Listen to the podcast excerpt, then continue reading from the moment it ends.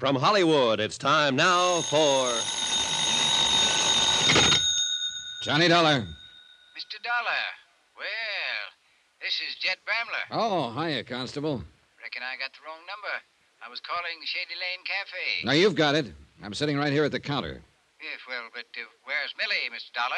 She's busy crying at the moment. I'm waiting for her to get through and hoping she'll confess to murder. Now, you hadn't ought to gone and made her cry that way. Millie is a fine girl. That's the trouble with this whole case. According to you, everybody in this township is fine people, all of them. Ellen Bates was a fine woman, too, and now she's dead. And one of these fine people killed her. Now, I'm going to find out which one, Mr. Bramler, and I'm going to tag him for it. With your help or without it.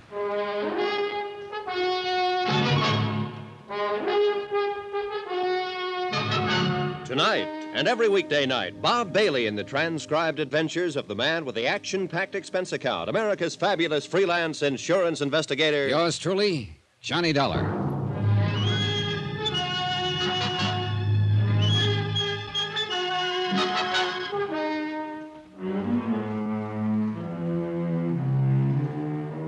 From Special Investigator Johnny Dollar, location Shady Lane, Vermont, to the Home Office, Star Mutual Insurance Company, Hartford, Connecticut. Assignment The Shady Lane Matter. Expense account continued. Item seven, a dollar and forty cents, one pot roast special at the Shady Lane Cafe, while waitress Millie Wells dried her tears and repaired her face. I thought over what she'd said, what I'd taken for a confession, and tried to fit it in with the other facts in the case, what few facts there were. A young farm wife, a semi invalid named Ellen Bates, had been shot to death while sitting at the front window of her house. The weapon was an old fashioned squirrel rifle, a type of gun owned by half the people in the township. Ellen Bates had no known enemies. Her husband, beneficiary of a $10,000 insurance policy on his wife's life, had been accused by a spiteful neighbor of carrying on with pretty waitress Millie Wells. It's a lie, Mr. Dollar. Anyone who says Ben and I were seeing each other or even thought of such a thing before his wife's death is a mean, vicious liar. All right, take it easy now. Take it easy. There's no point in getting yourself all worked up and starting to cry again. Ben's a fine man, straight and decent. And it makes me boil to have some low, sneaking gossip try to smear his reputation without reason. It reflects on your reputation a little, too, Millie. I don't care about me. I told you what I've been through. I'm used to it. Do you ever get used to something like that? No, no, not really. A murder charge isn't an easy thing to forget. You dream about it nights. Prison, the courtroom, the trial, the things they said about you. But you were acquitted finally. I was acquitted, and I was innocent. But just being tried for murder brands a person for life. What were the details of the case? First, let me tell you about Ben. You haven't met him yet, Mr. Dollar. You, you don't know him. And I know the line you're thinking along. It's the way things point, Millie. Then things point wrong, that's all. Maybe. Go on. Well, he's been coming in here for the last six months. Not often, just just every once in a while, just to eat. Does Ben know you stood trial on a murder charge? He does now. He didn't before, before his wife was killed. We just made conversation, that's all. And since her death? There's been no carrying on, as some people choose to think. One day Ben said, Millie, when when this mess is all settled, I'd like very much to see more of you. That's all. That's all. And that's enough. Because I love him. About the trial, Millie. It was four years ago in Chicago. I was working for a family on the west side as a nursemaid, governess. They were wonderful. What happened? The wife died suddenly, under strange circumstances. It could have been an accident, or it might have been poison. I thought you already knew about it. That's why I blurted it out that way. Oh, I'd have found out anyway, sooner or later. Yes, I know. It was in all the headlines. The same things that they'll be saying about me here. What do you mean? I was accused of murdering the wife because I was in love with the husband. I left the Shady Lane Cafe, and the tortured girl whose secret, close hidden for four frightened years, was now the property of a stranger. It was late now, and the town square was dark and deserted. A stark white moon was climbing the eastern sky, and the soft summer night's breath stirred in the leafy tops of the maples, whispering other secrets. Secrets the villagers dared not stay abroad and listen to. A fantasy, sure, pure and simple. Uh, maybe it was a bad slice of pot roast. Anyway, the dim light burning in the office of Constable Jed Bramler brought me back to harsh reality. Come in, Mr. Dollar. Come in. Pull up a chair. Okay, thanks. That uh, girl stopped crying yet? Sniffling a little, maybe, but she's practically stopped. For the time being, at least. Mean something by that? You know what I mean by it. I reckon you must have found out about her past, so to speak.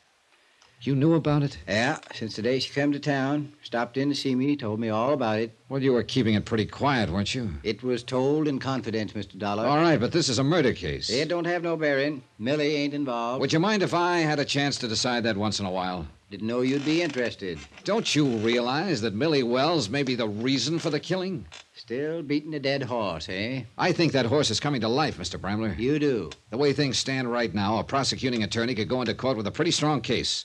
The charge, first degree murder. Accused, your friend Ben Bates. You ain't met Ben yet, Mr. Dollar. No, no, I haven't met him, but the facts add up. It's an old, old story. Yeah, it's a downright classic. An invalid wife, a pretty girl, a rundown farm that doesn't look as though it's made a profit in years. A $10,000 life insurance policy dangling like a carrot. Yeah.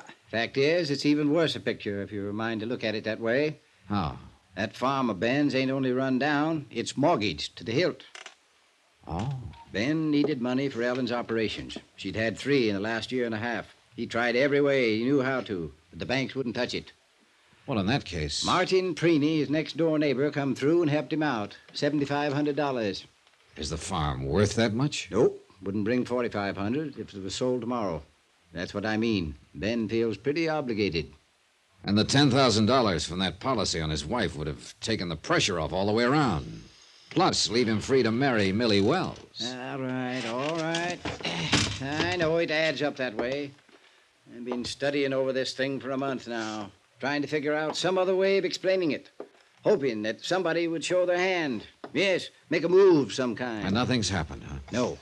Whoever done it is just sitting tight, waiting. Might be a good thing that you come along. Might jar things loose a little. Yeah. Well, whether I'm right or wrong, one thing we've got to jar loose is that gun. That's a fact, all right. Can't make much of a case against nobody without that gun. You said nearly everybody in the township owned one of those old fashioned squirrel rifles, the type Ellen was killed with. That's right. Well, what about her husband? Does Ben own one? Nope. Nothing but a shotgun. Yes, I saw it when we were out there this afternoon hanging over the mantel. But at the same time, I noticed something else. What do you mean? That shotgun was resting on a pair of hooks set into the bricks above the fireplace. But the hooks hadn't been put there for that particular gun. Now, they were too far apart. What are you getting at, Mr. Dollar? I think those hooks would fit a squirrel rifle just fine. Ben ain't one to lie. He told me he didn't have a rifle. But that's something else I've been studying about. What do you mean?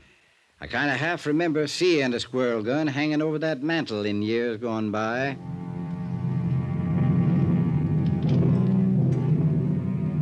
Expense account item eight, three dollars. Car expense for another trip out to the Bates farm. A late night trip this time, and the last one, I hoped.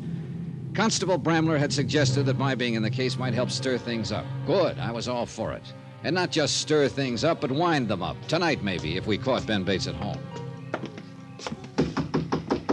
Lights on inside. Yeah, he must be here someplace.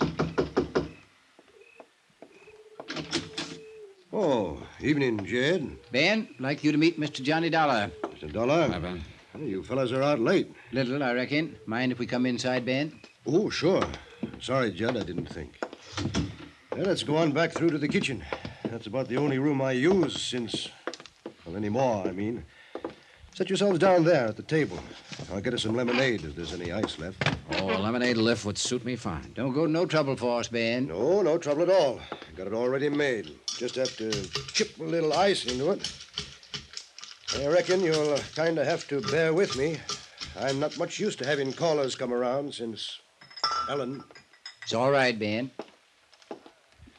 Here we are. Ah, you fellas got some business out this way tonight? Fact is, Ben, we come out here to talk to you. Mr. Dollar is an insurance investigator. He's here to find out who killed Ellen. I see.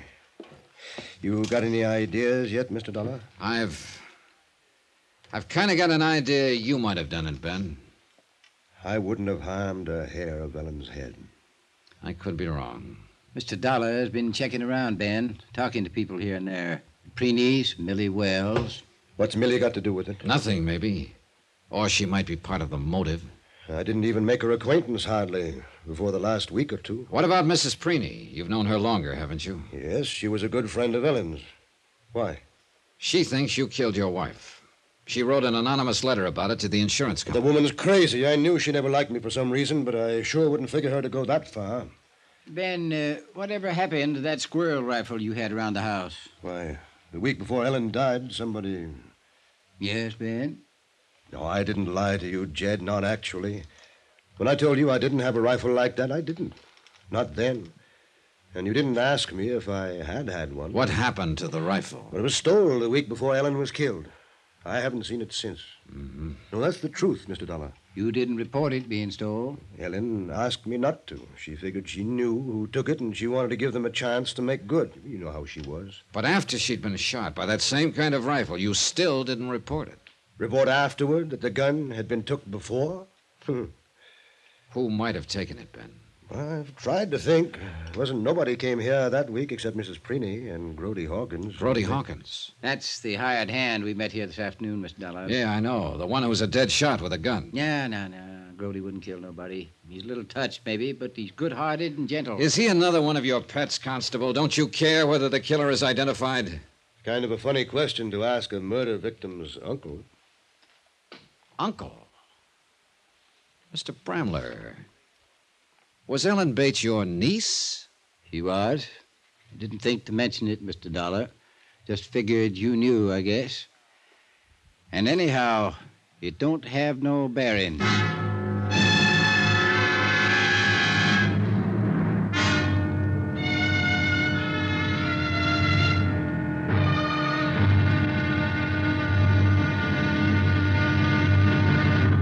Now, here's our star to tell you about tomorrow's intriguing episode of this week's story. Tomorrow, a slow net tightens and the fish turn frantic, and one of them at least is armed and dangerous, as deadly as a shark. Join us, won't you? Yours truly, Johnny Dollar.